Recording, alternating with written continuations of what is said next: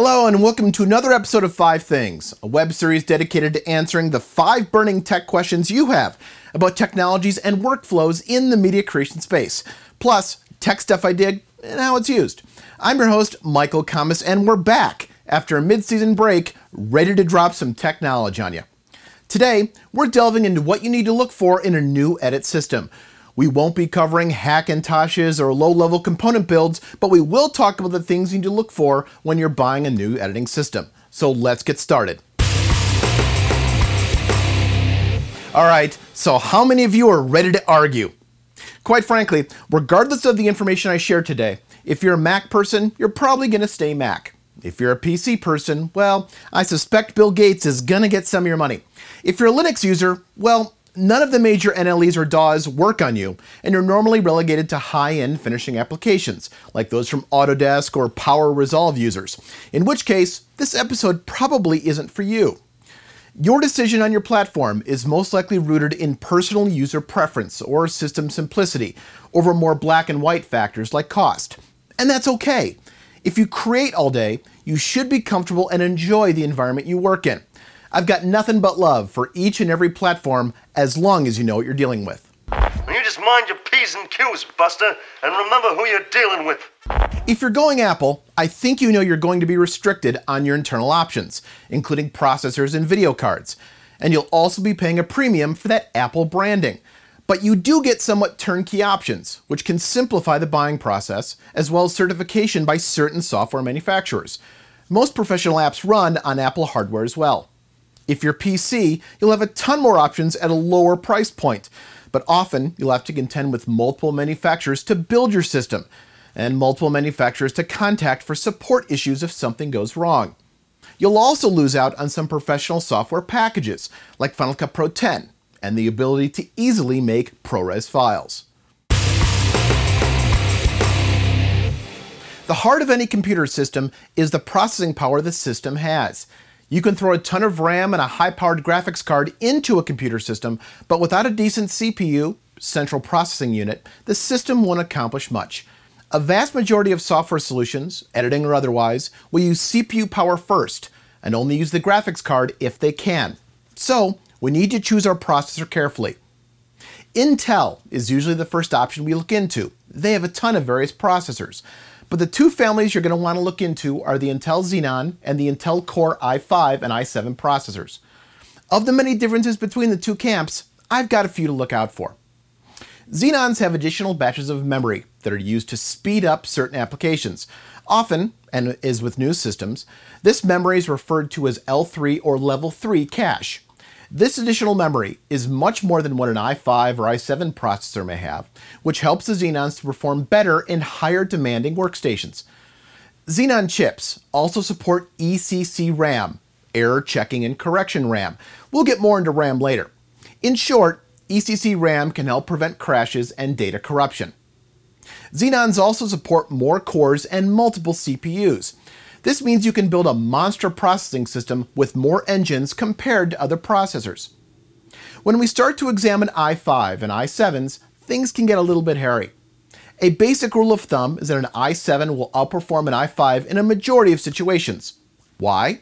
Well, i7s have a larger amount of the aforementioned cache than an i5, which will make repetitive tasks a bit quicker. We also have hyperthreading, that is, the ability for the processor to appear to the OS and applications as if there are twice as many cores as there actually physically are.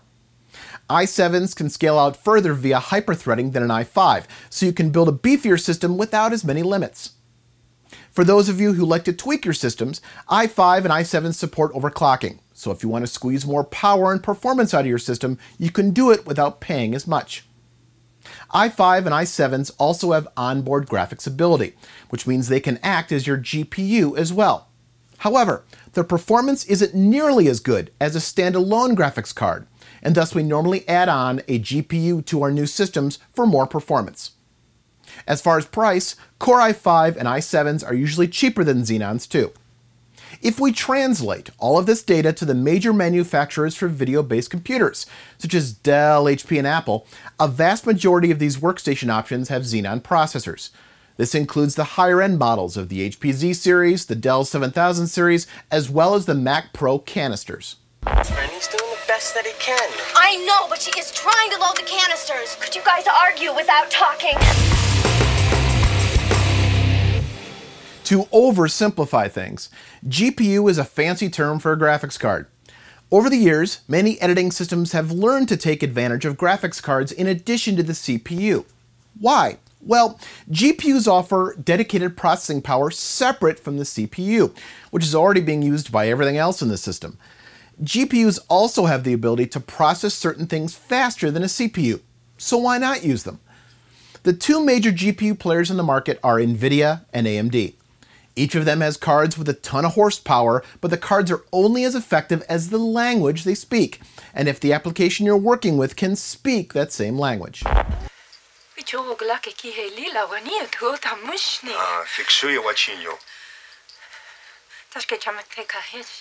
NVIDIA is a proponent of CUDA, which is NVIDIA's proprietary framework. Their cards fly when the host applications can use CUDA to communicate with them.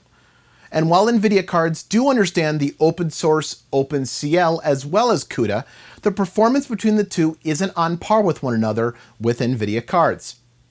AMD cards, on the other hand, rely on OpenCL for the most part.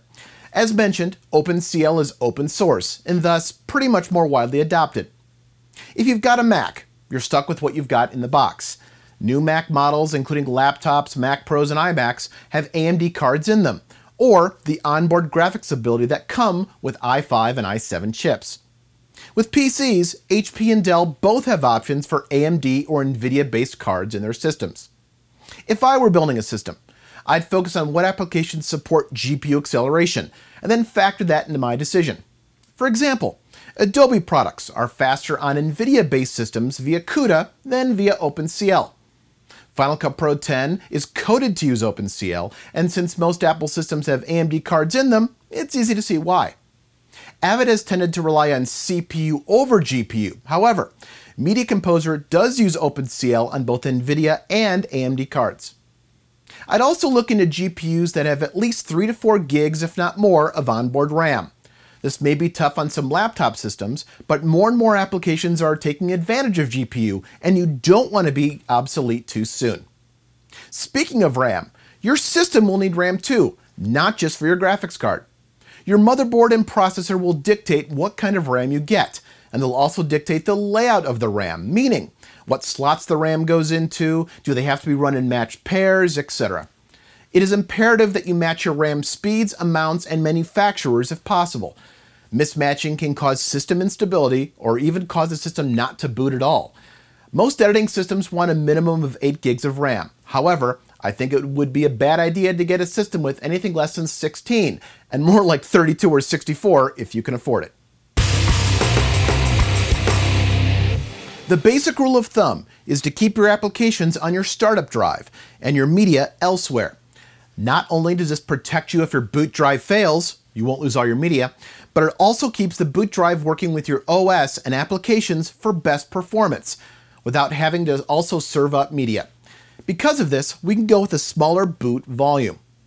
Nowadays, most systems have SSD options, solid state disks. No moving parts means more reliability and faster performance. This does come at a cost per gigabyte hit, however. SSDs can cost 5 to 10 times as much as the same size spinning disk. But as I mentioned earlier, we want performance over capacity on your boot volume. Thus, go with an SSD over a spinning disk if possible. I know not all of you can have multiple drives in your system, and thus you're willing to compromise. Okay, I gotcha. In that case, you want a hard drive that spins at a minimum of 7200 RPMs. Many desktop or bargain bin drives spin several thousands of RPMs lower, which makes video playback painful. Many of the drives also tend to spin down when not in use to conserve power. This is also very bad for video centric applications. Western Digital, for example, tends to classify spinning drives by color green, red, blue, and black. You can check out more on choosing the right drives here. In a nutshell, try and always go with enterprise drives whereas Western Digital calls them black drives. They last longer, spin faster, and deal with higher temperatures better. When we look at Apple based internal storage, again, we're somewhat handicapped. Mac Pros use flash based memory, which is like a souped up USB memory stick directly on the computer. They may also have fusion drives, which is a hybrid between spinning disk and solid state.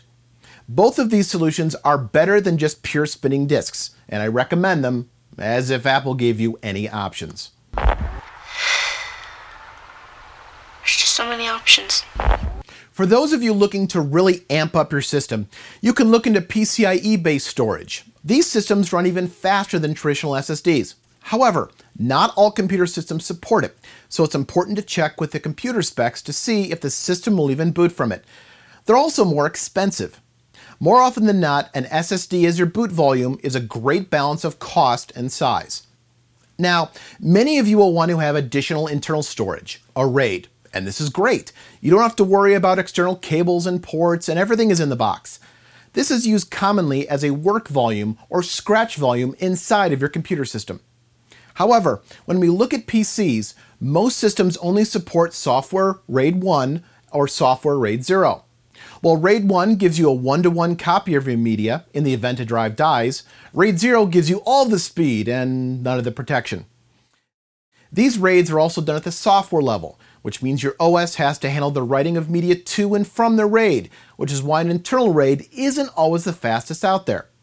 Often, getting a PCIe RAID card to handle all things RAID is a great way to go. It takes the added strain off of the OS, and may also introduce additional RAID formats like RAID 5 and RAID 6. I get this quite often. Let's see what you think. Personally, I'd go Mac.